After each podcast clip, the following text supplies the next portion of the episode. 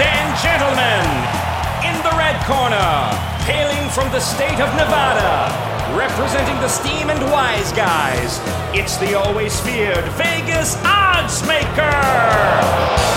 And in the blue corner, the crowd favorite from South Florida, Mark Winning Picks Lawrence. And now, let's get it on! Against the spread, winning Welcome back, everybody. Once again, this is Mark Lawrence along with Victor King, and we're set to go against the spread on this week's college and pro football cards, week number 11 in the National Football League season, and one week away from Thanksgiving in the world of college football. With that, I'm going to welcome our co host Victor King from King Creole Sports. Victor, welcome back once again to the show, and I hope you had a good week last week in the world of football. Yeah, we certainly did, Mark. Uh, the hot run in the playbook newsletter continues. We're basically in a nice five or six week period when it comes to the playbook newsletter selections. Totals tip sheet off another winning weekend as well, uh, two and one overall. And our service, we had a couple of big ones over the weekend that went nicely for us. Our five star over of the month in college football on Saturday. And then on Sunday, our four star NFL game of the week was an under, and that was on the Patriots and the Tennessee Titans under the total. The final score was uh, a little head scratching, but uh, the Tennessee Titans defense is legit. They held New England to just 10 points, so a good weekend overall. Yes, indeed.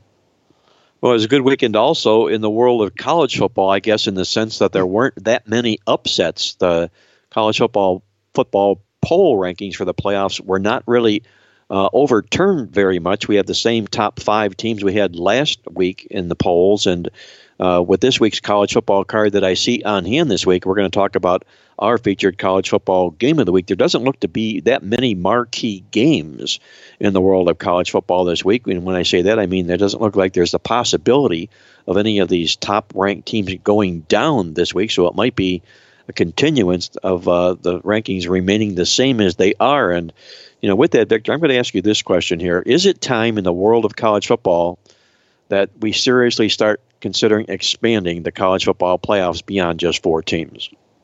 Well, I'm on board with that. Uh, absolutely. There's certainly enough talent in the world of college football for an eight team playoff.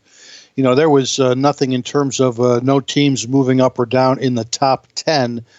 Amongst the 11 through 20 range, a couple of teams made some nice moves. Penn State moved up six spots. A team I'm really impressed with is Iowa State. Nobody wants to play Iowa State right now.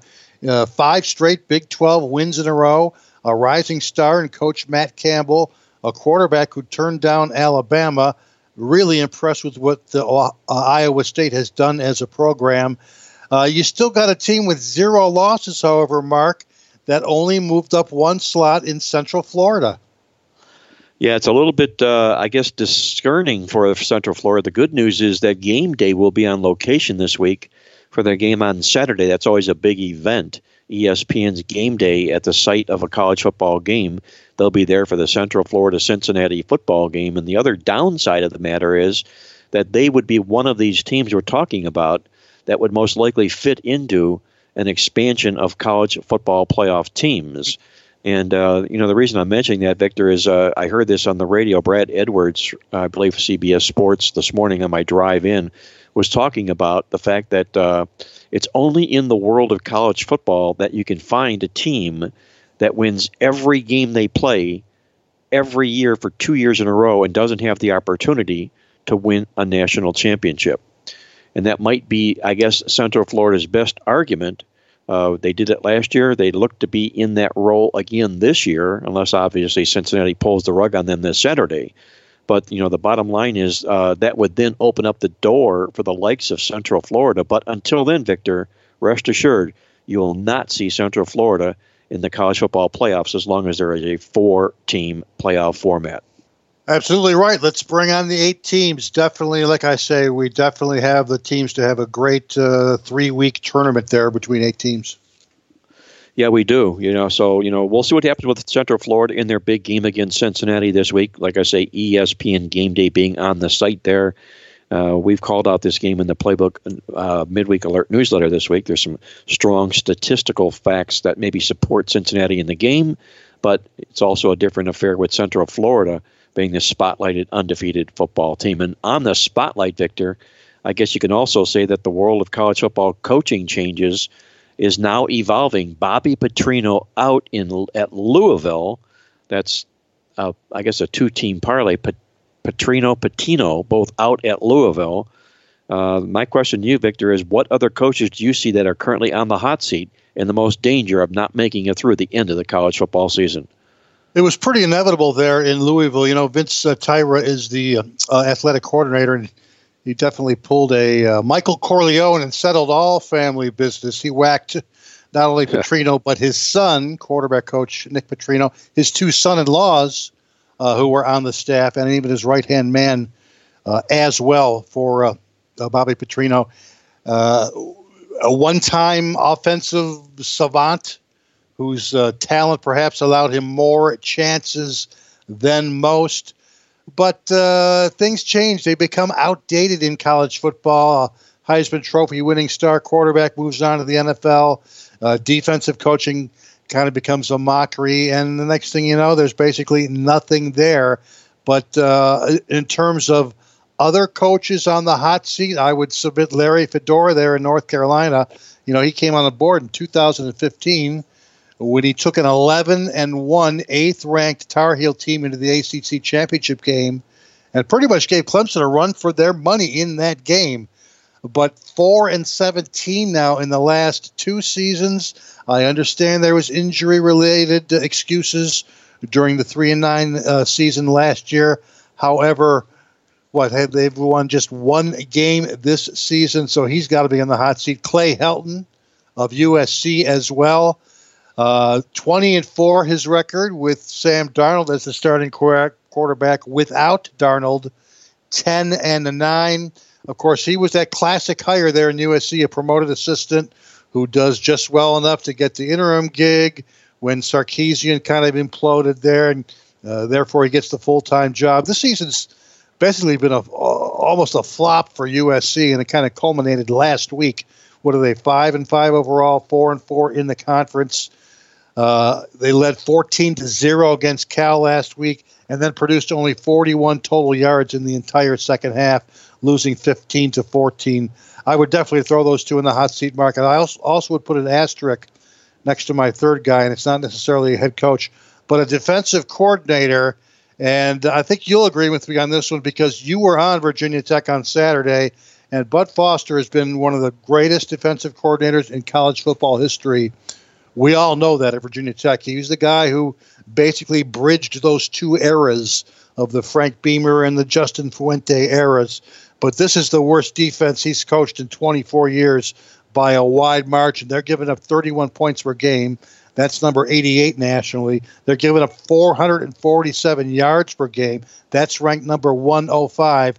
And they allowed Pitt to rush for 492 yards last Saturday in that head scratching loss. That was after allowing Georgia Tech 465 rushing yards two games before that. So obviously there are defensive woes happening at Virginia Tech, and I wouldn't be at all surprised to see Bud Foster perhaps take the Frank Beamer route and retire at the end of this football season here. Like you say, he's a legendary defensive coordinator, but the game appears to have gotten caught up with Foster and Virginia Tech and the Hokies. And if I circle back and throw one more coach under the hot seat, it might be an old standby and it might not be justified. You might say Clay Kelton, Clay Helton might not be justified. You know, he's, the guy's won, I think, is it 29 games in three years. But the bottom line here is they're not winning games that they're supposed to win in the fashion they're supposed to.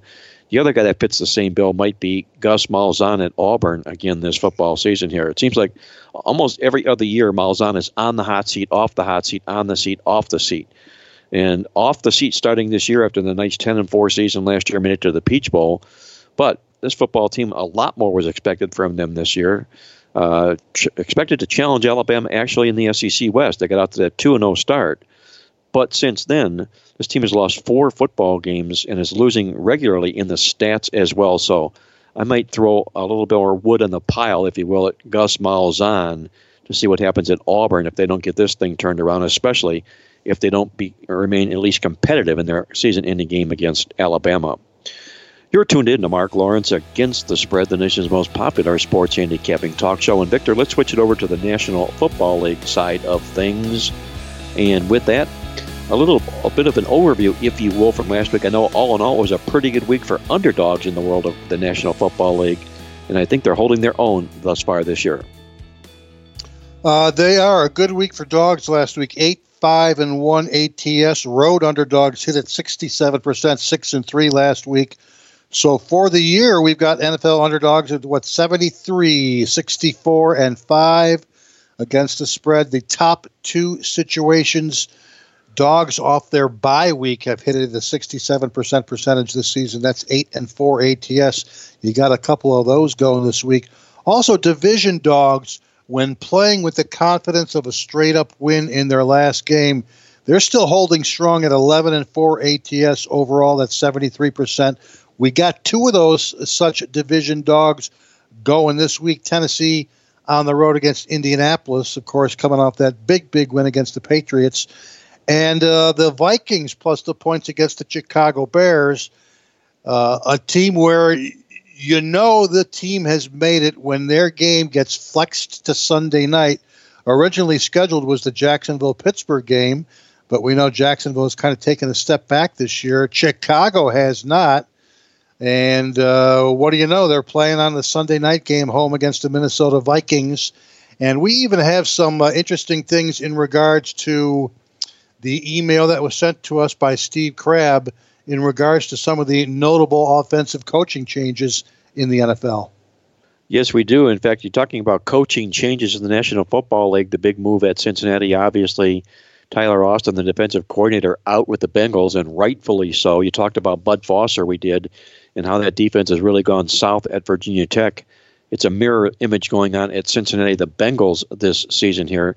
You go back and you look at this team, Victor, the last four games they played, they've been outyarded an average of nearly 300 yards a game, the Cincinnati Bengals have. So a change had to occur there, undoubtedly, on the NFL side of things. And our good friend Steve Crabb, the Texas Tornado, sent us this email here and talked about the importance or the noticeable difference of impact that coordinators have made, offensive coordinators with teams in the National Football League. And to be specific, uh, Matt Nagy, the head coach at the Chicago Bears, an offensive coordinator before coming becoming the head coach, the Bears' offense is up 13 uh, points per game this football season under Matt Nagy here. Uh, you also take a look at the Rams, Sean uh, McVay. What a great job that they've done, this football team plus 15.9 points per game, the former offensive coordinator now with the Rams.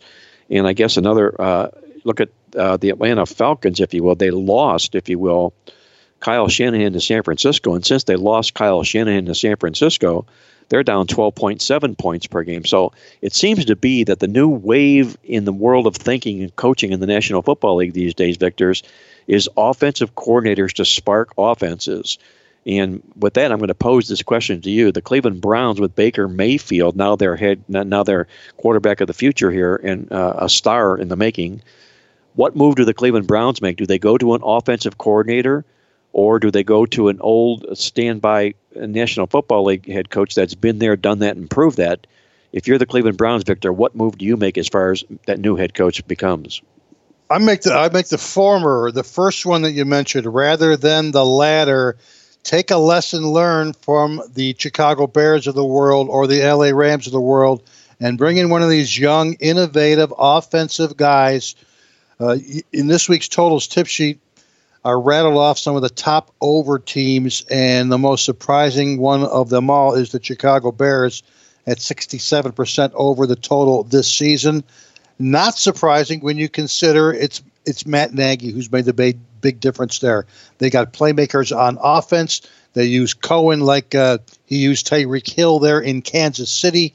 Uh, big time weapons, outstanding uh, defense, uh, a team that's in really, really good shape moving forward, and that's this season and in future seasons. So find that young guy. Is there a perhaps a McVay brother out there that the Browns can uh, find to uh, to head, headline their program there?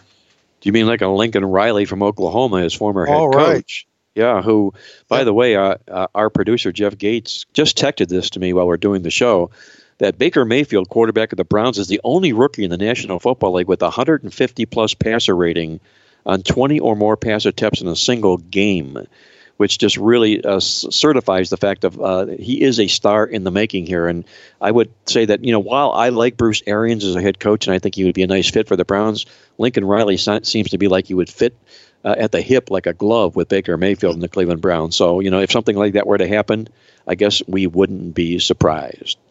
Hey, don't go away, guys. When Victor and I come back, we're going to get into our college football game of the week here on Mark Lawrence Against the Spread. We've got that coming up and a whole lot more when we're back with more here on Mark Lawrence Against the Spread.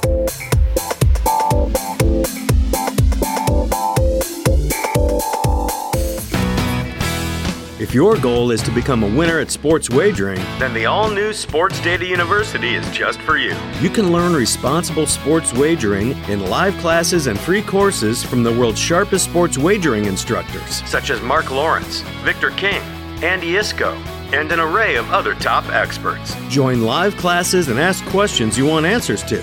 Listen, learn, and watch at Sports Data University. Visit today at sportsdata.com. That's Sports Data University, located at sportsdata.com.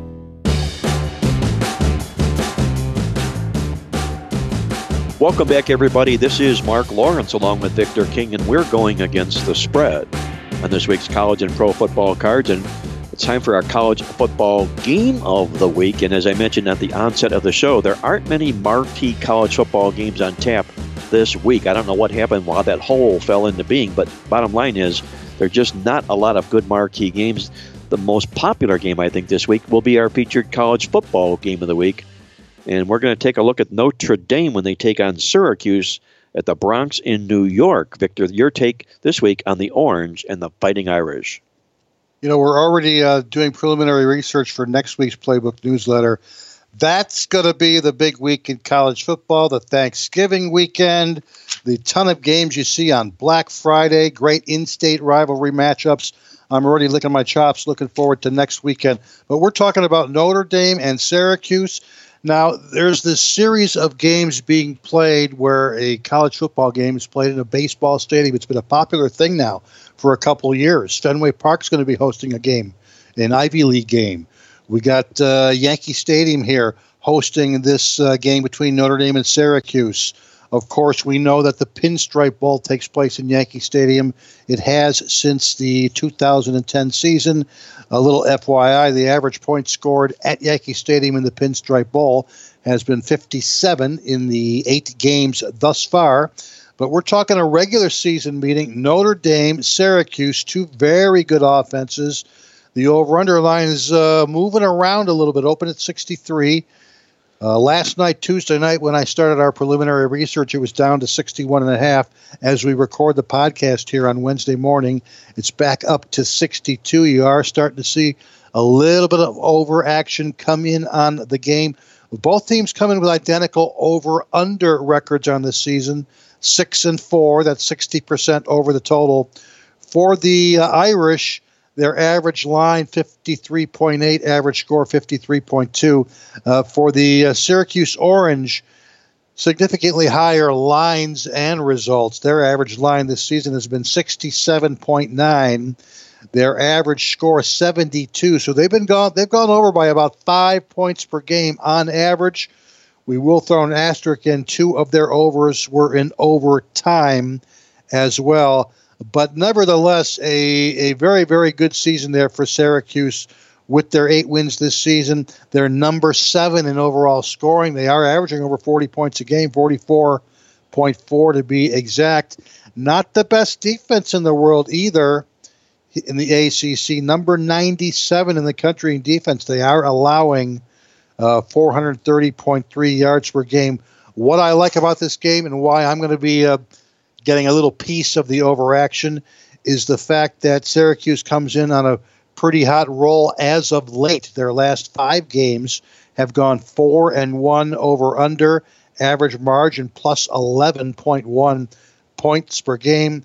Eric Dungey is a dual threat guy, a very good quarterback, a very good rusher. He already has more rushing yards this season than last year. He has 12 rushing TDs. He's got 14 passing TDs. There you go. He's already accounted for 26 touchdowns on the season. Notre Dame, it's a tale of two quarterbacks their season, and that's, of course, uh, Brandon Wimbush versus Ian Book.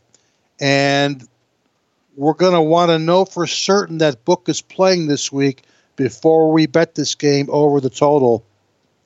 If you'll remember, we talked earlier in the season, and Notre Dame's first three games of the season with Wimbush at the controls all went under the total.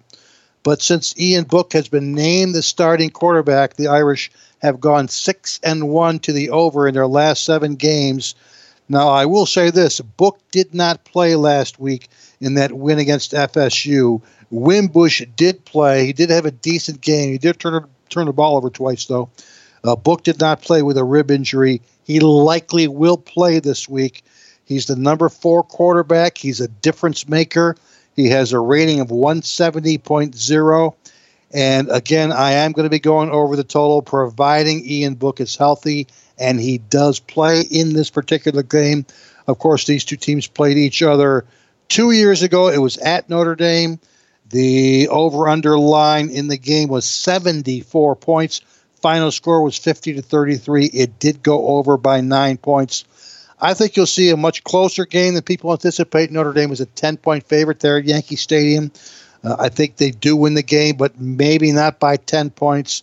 Somewhere in the area of like a 38 to 31 game, a 40 to 34 game.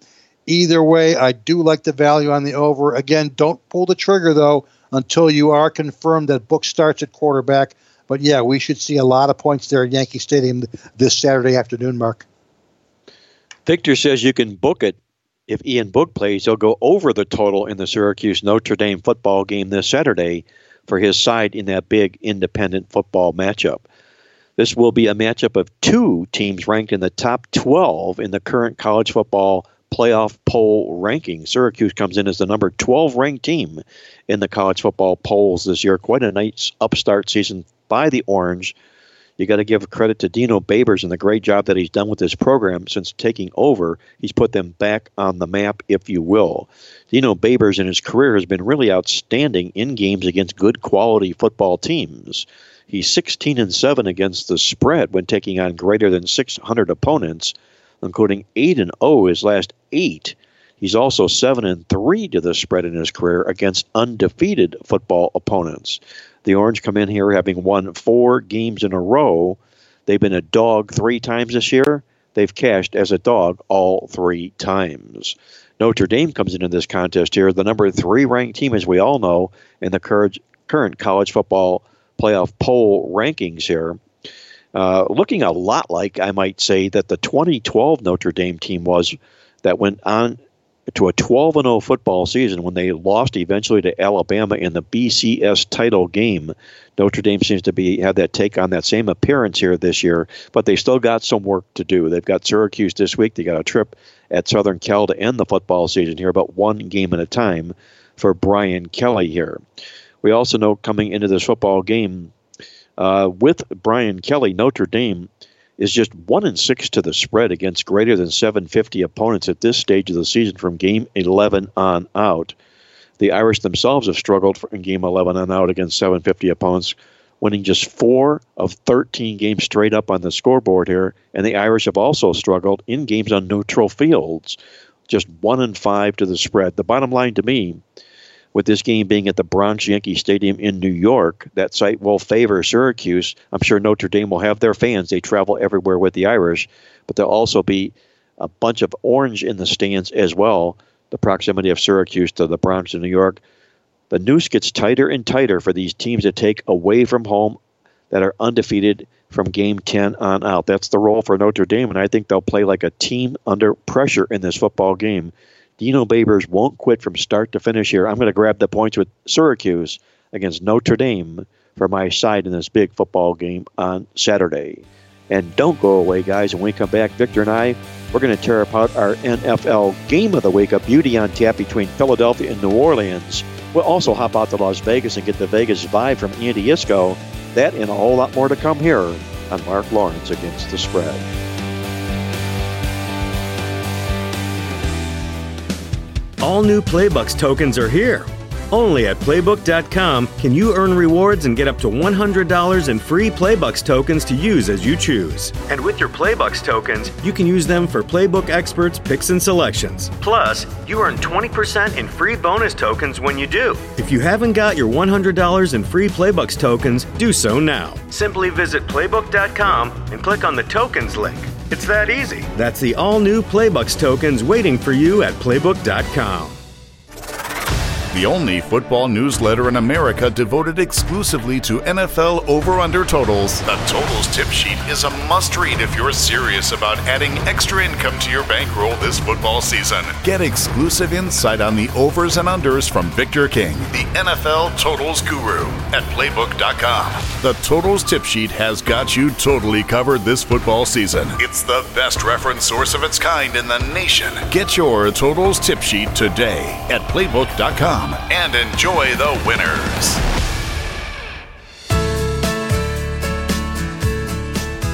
Welcome back, everybody. This is Mark Lawrence along with Victor King as we go against the spread on this week's college and pro football cards. And it's time for our NFL game of the week. And what a beauty we've got on tap this Sunday when the Philadelphia Eagles, the defending Super Bowl champions, take on New Orleans in a big showdown game in the Bayou. Victor, your take on the Eagles and the Saints this Sunday. Yeah, the bar is set pretty high for us 55. It opened 54. It's gone up a full point to 55 with the Eagles and the Saints. Philadelphia 4 and 5 over under on the season. The Saints at 5 and 4 over under. And in terms of the Eagles, you know, their offensive scoring is down this year. It's down a good six and a half to seven points per game despite the fact that their offensive yards per game is right around where they were last year. If you do like this game to go over the total, you're going to need a decent point total out of the Eagles 26, 27, or more points on the road. And that's something that they have not done yet this season. They've not hit 27 or more points in a game. They did it 12 times last season in the regular season but they've yet to do it this season. I think this is the game where they do get their offensive breakout performance. Uh, especially significant is the fact that, yeah, the Eagles are a very good home under team, but they have gone three and one to the over in their road games this season. The only road game that did not go over was that game against Jacksonville, uh, 24 to 18, the game that was played there uh, in London. But they did go over the total on the road against Tampa, on the road against Tennessee, and on the road against the New York Giants. On the flip side of things, sharp over under bettors already know that the best time to play a Saints over the total, obviously, is there at home in the Big Easy. Uh, they're the NFC equivalent of the Pittsburgh Steelers, if you will, the best home over team in their conference by far. Uh, even though they've gone five and four over under on the season, the Saints have still gone over the total by an average of 10.1 points per game. Their home games this season have averaged 67.2 points per game. This has also been a pretty high scoring series as of late as well. Five out of the last six meetings have gone over the total. Average line 47, average score 55.3 average margin plus 8.3 points per game. What I like about this game going over the total is that Philadelphia's best role in terms of overs is when they're catching points on the road as a road underdog. When they're a favorite, game script or game flow kind of dictates that uh, they're not going to be playing from behind. They can run the ball a lot more. But when they're an underdog on the road, it's implied that they're going to be playing from behind. And that's where Carson Wentz uh, really does very, very well. In fact, in the last three seasons, the Eagles have gone 11 1 and 1 as road underdogs. The average game has gone over by plus 7.3 points per game. Again, the, the, the thing that concerns me is the fact that They have yet to get to 27 points this season. They did it a lot last season. However, with that said, I just started to scratch the surface a little bit in regarding some of our situations out of the database that apply to this particular game.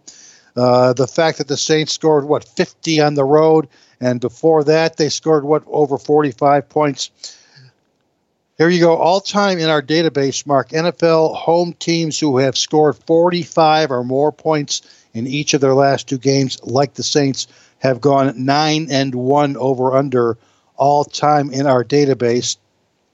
What I also like about this game, potentially going over the total, is the fact that it's a very big role change for Philadelphia. They were a touchdown favorite last Sunday night against the Dallas Cowboys, a game that was kind of surprising in that they allowed 27 points to one of the worst offenses in the NFL and at home to boot. I thought that was a little bit revealing.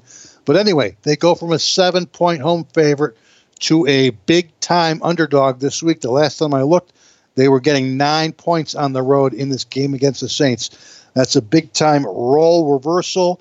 It's also a good indicator of a high scoring game. Since the 2012 season, NFL dogs of seven or more who were a favorite of seven or more in their last game have gone a perfect 9 and 0 to the over when the over under line falls in the range of 39 to 57 points. That applies in this game. I'm going to be using this game over the total. It might be as a three star play in our service. It may even be as high as a five star play. Either way, we're liking it. I think Philadelphia gets that breakout game. I think the game's going to be a little closer than people think. Maybe a little bit of a letdown for the Saints coming home off that Cincinnati win last week. Either way, I think we see a shootout in the Big Easy this week. I'm leaning toward taking Philadelphia in the points, but yes, Mark, we will be going over the total. Victor sees a shootout in the Rams. I'd make that the Saints and the Eagles football game this Sunday. He goes over the total in that contest, and be sure to check out his King Creole Sports Service this weekend to find out where it fits in his service plays this particular weekend as well. The Philadelphia Eagles come in as the defending Super Bowl champions, as we mentioned, with a dismal four and five record on the football season here. Not good news for them but good news in the fact that defending Super Bowl champions have been outstanding in the role of underdogs. They seem to play with a chip on their shoulder when they're getting points in football games. They've gone 52, 37, and 4 against the spread all the way back to 1980, including 17, 8, and 2 when they're coming off a straight up favorite loss, as they are in their last football game. And in fact, defending Super Bowl champions you talk about their good roles, what they've done here as dogs of more than five points. How about 13 and 7 to the spread? This will be the first time this year that the Philadelphia Eagles will be an underdog in any game they've played so far as well. So I would imagine they might be highly receptive to being the underdog in this particular contest here. The New Orleans Saints, high flying for sure. Number uh, one seed right now in the college or in the playoffs, if the playoffs were to begin, I should say number two seed in the NFC behind the Rams are the New Orleans Saints. They come in here with an 11 1 spread mark in games after taking on AFC opponents. But remember this that they've been at home 12 times in non division games after scoring 40 or more points. The Saints are just 2 and 10 to the spread in those kind of come back to the, down to the earth norm, return to the norm type situations for New Orleans. And they've also been favored by more than five points only two games this year. They've lost the money in both of those football games. I think the bottom line to me here is this stat that comes from the Playbook Football newsletter this week. It's our incredible stat, and it is indeed an incredible stat. You take a look at defending Super Bowl champions when they are road dogs against opponents that have a win percentage of 825 or better they are 13 and 1 against the spread in this particular role. I think this is the role the Philadelphia Eagles will step up, stand up, and finally perform in this game. I'll play Philadelphia plus the points for my side in this football game. You're tuned in to Mark Lawrence against the spread, the nation's most popular sports handicapping talk show. And with that, it's time to hop out to Las Vegas as we get the Vegas vibe from our good friend Andy Iskoe from TheLogicalApproach.com in Vegas. Andy, how's everything going for you this 2018 football season? Well, Mark, good morning, and it's been uh, a crazy season. We had a few weeks uh, ago where the uh, uh, the betting public got the better of the bookmakers this past weekend. They didn't get it all back, but they got a lot back with a lot of those upsets, and that's normally going to be the case. Of course, the big news out here is the cold weather. We've had frost warnings the last few nights, so if there's any indication that we're getting closer towards the climax of the season, uh, we can feel it every time we walk outdoors in the mornings now. But uh, it's been an exciting season as as we've detailed over the past two months, and the best part is to come, and we'll see what happens in that big game Monday night that's been moved from Mexico City to Los Angeles. The game that really everyone's been anticipating um, since really the end of September when it became very clear that Kansas City and the uh, Los Angeles Rams were perhaps teams of destiny. Will this be a preview of the Super Bowl? Who's to say? And of course, in college football, uh, it's uh, pretty nice having this stage of the season three teams still undefeated. Yeah, it sure is to see that, Andy, here. It makes for competitive football in the NFL, and I know all eyes will be glued Monday night to that big showdown, as you mentioned, between the Chiefs and the Rams. Normally, in this spot, we would be visiting with the Andy and talking about the results of the Superbook and the Golden Nugget contest, but there's been a few computer glitches from Andy along the way this week, so we'll resume that next week on the show for our listeners out there. We'll get back to the contest results in Las Vegas with Andy next week.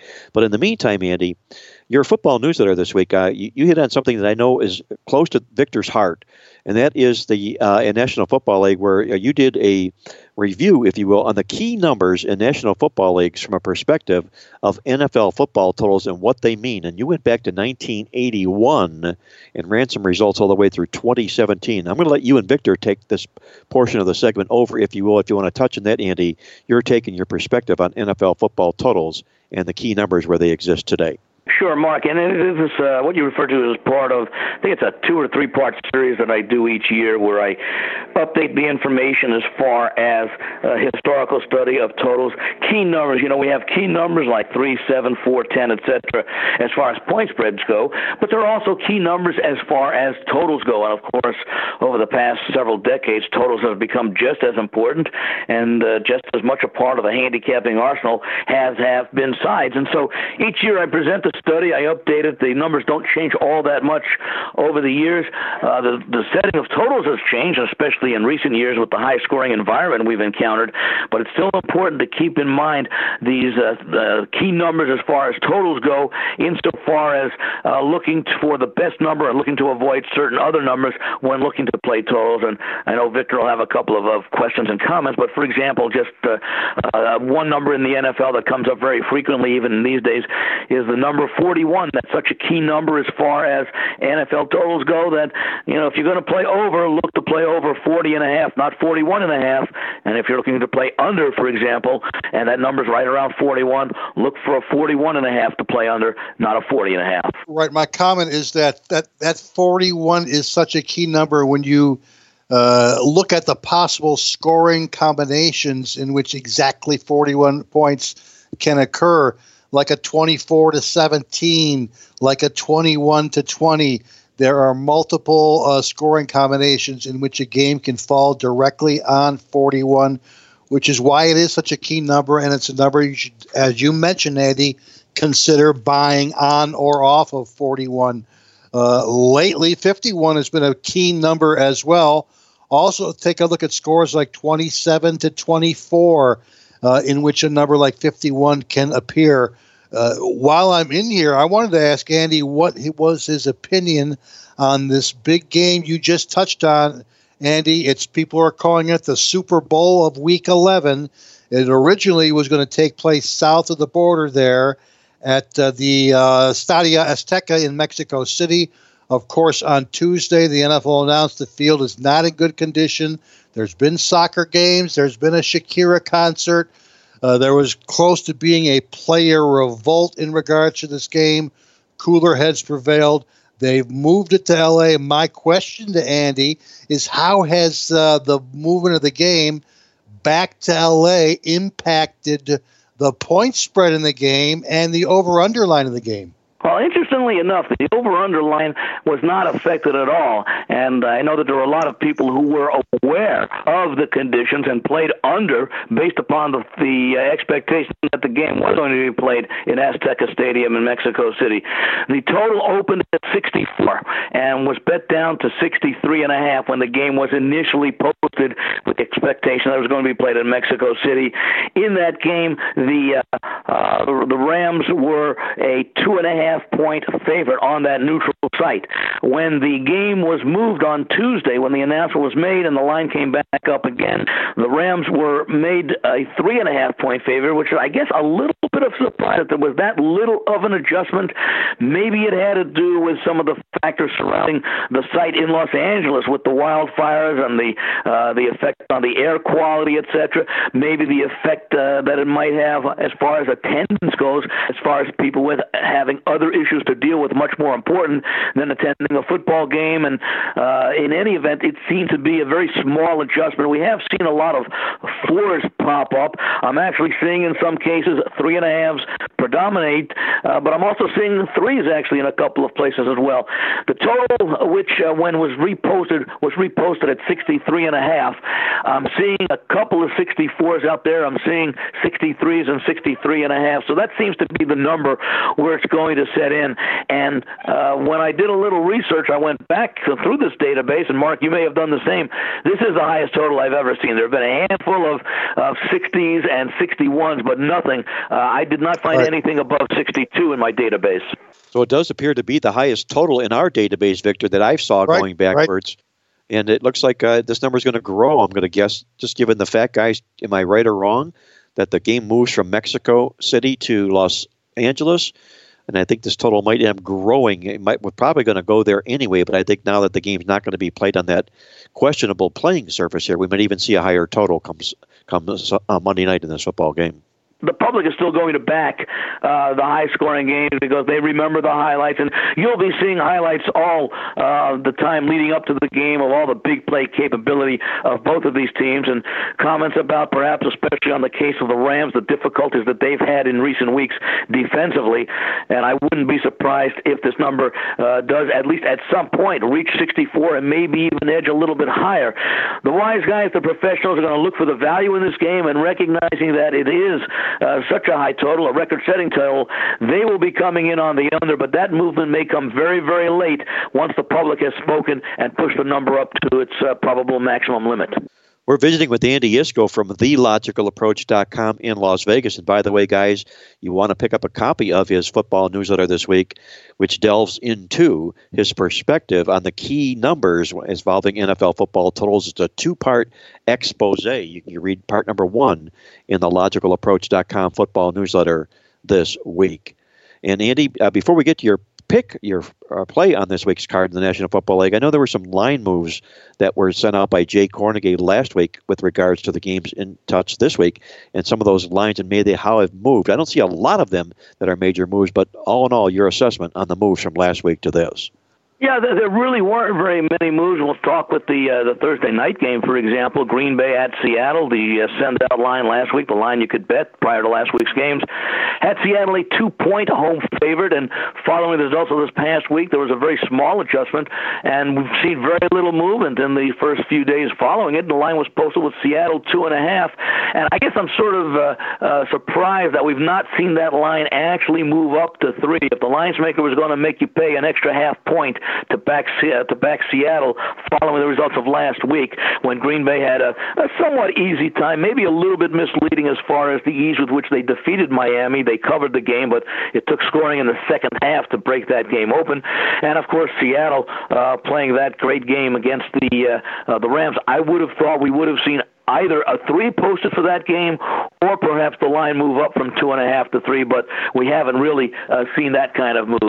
We did see a, an adjustment in the Carolina Detroit game last week. Carolina was just under a field goal, a two and a half point road favorite at Detroit, and following last week's games, uh, Detroit uh, pretty much a no show in their contest against uh, uh, Chicago, uh, which is an interesting scheduling dynamic as well. They're going to play again on Thanksgiving Day. Uh, Carolina was bumped up to a three and a half point favorite. So they did cross that key number of three. That's been bet up further from three and a half to four in several spots. Uh, Dallas's uh, win uh, Sunday night over Philadelphia, combined with Atlanta's performance over the weekend, this line, which had been four and a half last week, actually opened at four and a half, favored by uh, Atlanta. Uh, they took the game off uh, Sunday night, and when the game came up again on Monday, Atlanta was down to a three and a half point favorite. That move uh, is, or that adjustment, somewhat surprising. Uh, we don't have any number in the Cincinnati Baltimore game as of yet, as of midweek. Questions about Joe Flacco and his ability to uh, be available for uh, the game against uh, Cincinnati this week. Of course, Baltimore off last week could mean Lamar Jackson, the rookie from Louisville, uh, could see some playing time here. Uh, however, I will point out that the number last week, before there really seemed to be any uh, thought that there would be an issue with Joe Flacco, or they wouldn't have put a number up last week as they often do in our situations. We've seen that with the Miami quarterback situation in recent weeks where they did not have lines up. Baltimore was a four and a half point home favorite against Cincinnati. If Flacco is going to be the quarterback, I imagine we'll see uh, probably not much of an adjustment, if, if any at all, given the uncertainty as to how long he would play in the game. However, if Lamar Jackson is somehow named the starter and Flacco is considered out, we might see this number go down to perhaps even just a field goal. Uh, Minnesota and Chicago, not much movement in that one at all. There was movement in the Philadelphia uh, New Orleans game, one of the, uh, let's call it the second fiddle of uh, marquee matchups this weekend, second to that Kansas City uh, LA Rams game. Uh, last week, the Saints were a six and a half point home favorite over uh, the Philadelphia Eagles, who, of course, lost on Monday night. Meanwhile, in what was a perfect letdown spot for the Saints last week in Cincinnati, it wasn't a letdown we saw. We saw a beatdown as they made a statement statement in walloping Cincinnati. No surprise then that when the line came up, they opened it up with a solid New Orleans seven point favorite, which has been further bet up to uh, an eight point favorite. Uh, we've seen other adjustments as far as the Houston Washington game. This might be the biggest one of the week. Last week, this game was a pick 'em. The Texans on their bye week, the Washington uh, Redskins involved last week in uh, uh, not one of their better efforts of the season. Uh, this game was pick when the line came out. Houston a three point uh, road favorite, and that line has uh, vacillated between three and two and a half. Uh, the Giants, another one. This has been a very slight move uh, following the Giants' uh, win Monday night in San Francisco. Last week, the uh, Tampa Bay Bucks were a one point road favorite. Uh, now the Giants a, a one point road favorite. That game opened at Pick'em on Sunday, and then opened with the Giants a one point favorite on Tuesday following uh, their win on Monday night. No change in the game between the Denver uh, Broncos and the LA Chargers. That game a solid seven. Oakland at Arizona, a game that uh, did have a surprising line move, and probably more against uh, Oakland following yet another bad effort. They played better against uh, the Chargers. They just weren't able to convert scoring opportunities.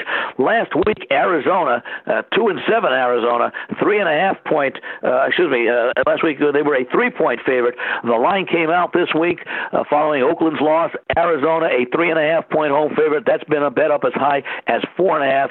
One uh, rogue place uh, has actually five and a half on Arizona. So I don't imagine we'll see a lot of betting action in this game, but nonetheless, there has been more anti-Raiders sentiment.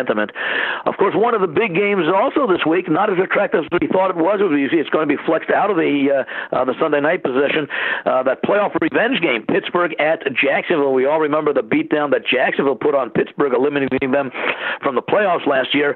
Last uh, last week, Pittsburgh was a three and a half point uh, road favorite. Surprisingly enough, that's where the line was posted again on Sunday afternoon. Uh, Pittsburgh at Jacksonville, and that line has moved up to Pittsburgh being a five and a half point uh, road favorite. And of course, we talked about the game between Kansas City and the Rams neutral site favorite over the Chiefs. As I mentioned earlier, when that line uh, came up on Sunday afternoon before any of the uh, situations uh, developed, the Rams actually were a slight tick down. They opened as a one point neutral site favorite, got bet up to two and a half, as I mentioned a little bit earlier. And of course, that adjustment now, now that it's in LA, represents a two and a half point adjustment on the part of the bookmakers who opened the Rams one in the neutral site, opened them three and a half half when the game was moved, but in reality, just a one point adjustment from where the betting action was, as the Rams were two and a half point neutral site favorites. They opened as three and a half point neutral site favorites. So, considering all the information uh, from last week, where the game opened and where the initial line movement went, the odds makers made just a one point adjustment, you could argue.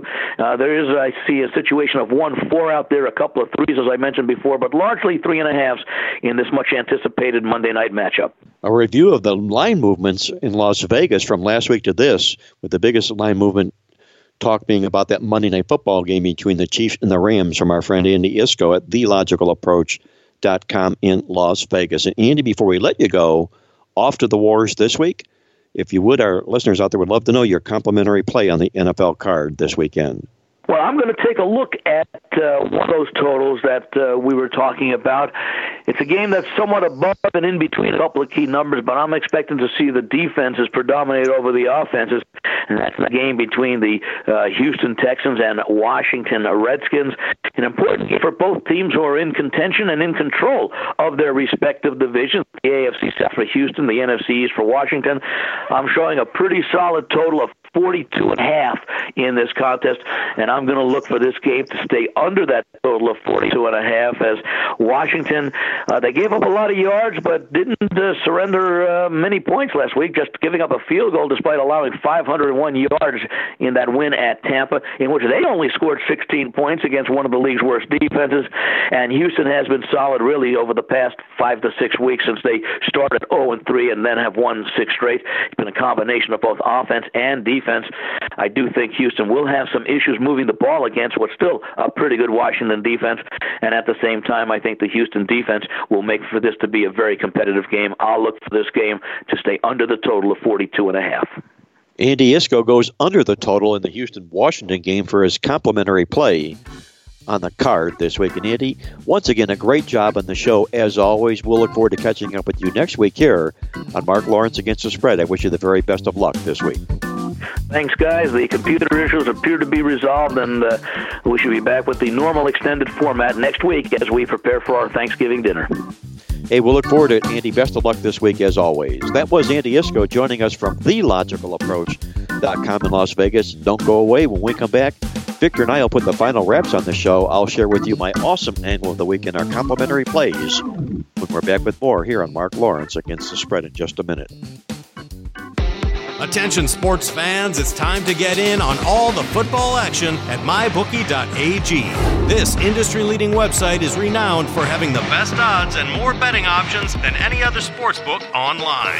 This is why Mark Lawrence only endorses mybookie.ag. Call toll free at 1 844 900 2387 or go online to mybookie.ag to open an account and start winning today.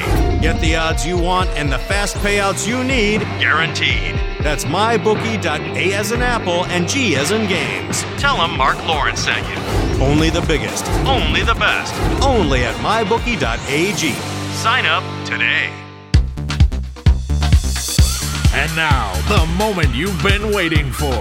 From the hot South Florida sun, it's Mark Lawrence with his awesome angle of the week. All right, guys, let's get to it. Our awesome angle of the week in college football this week. We call it five and five and still alive. And what we're looking to do is to play in any five and five college football home team in game 11 of the season. If they're playing with revenge and facing an opponent coming off a straight up underdog win. These are key critical games for five win teams in game 11 of the season. They seem to play extremely well with revenge, catching opponents that are satisfied off upset wins. They've gone 12 and 2 against the spread in this role since 1980. That's an 80%, 86% winning angle. And with that, we're going to be playing on the Minnesota Golden Gophers for our 5 and 5 and still alive awesome angle play on the football card this Saturday. And with that, I'm going to hand it off to Victor King from King Creole Sports. Victor, if you would, let our listeners know what you've got on tap this weekend and your complimentary play on the card this week as well. Can do. You know, last week it was the five star college football game of the month, a over the total. It was a winner. And it looks like we've got a double whammy situation going this week. I know Mark already has his five star NFL game of the month. I'm assuming it's going to be a side play, perhaps an underdog.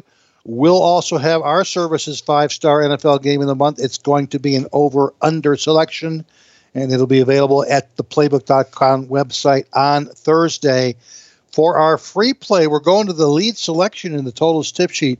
And Andy took away a little bit of our thunder, but I guess great minds could think alike because we're going under the total in that game that he just talked about the Texans and the Redskins. What have we learned after 10 weeks of the 2018 season? Both of these defenses are legit. And of course, neither one of these passing offenses are what you would call prolific. It's the only game on the Week 11 schedule featuring two of the top seven scoring defenses in the league. Washington's allowing only 19.4 points per game on the season. Houston 20.4 as well. On defense, Houston has allowed 17 or less points per game in four of their last five. And of course, four of those five games went under the total. The same case goes for the Redskins. They've allowed 17 or less in four of their last five games, which have gone one and four over under. Andy just touched on the fact that Washington allowed the number one offense in the league to just three points, and they had difficulty scoring against that poor Tampa Bay Buccaneer defense. We know Washington has got some major injuries on their offensive line. Some of their key offensive personnel have been injured all season long points have been few and far between for this Redskins team.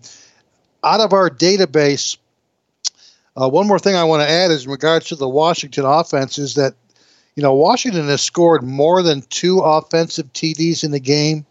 The last time they did that was way back in week three. We're talking a two month period now in which they have not scored more than two offensive TDs. Uh, as far as Houston, they're a much better team on the road in regards to their defense and a much poorer offensive team on the road. They've scored greater than 20 points in just one of their last 10 road games dating back to last season. We know that uh, in this game, Houston is a short road favorite. They are playing after their bye week.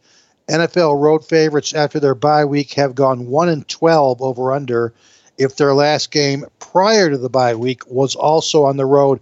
And that was the case as Houston beat Denver on the road in the Mile High City just prior to their bye.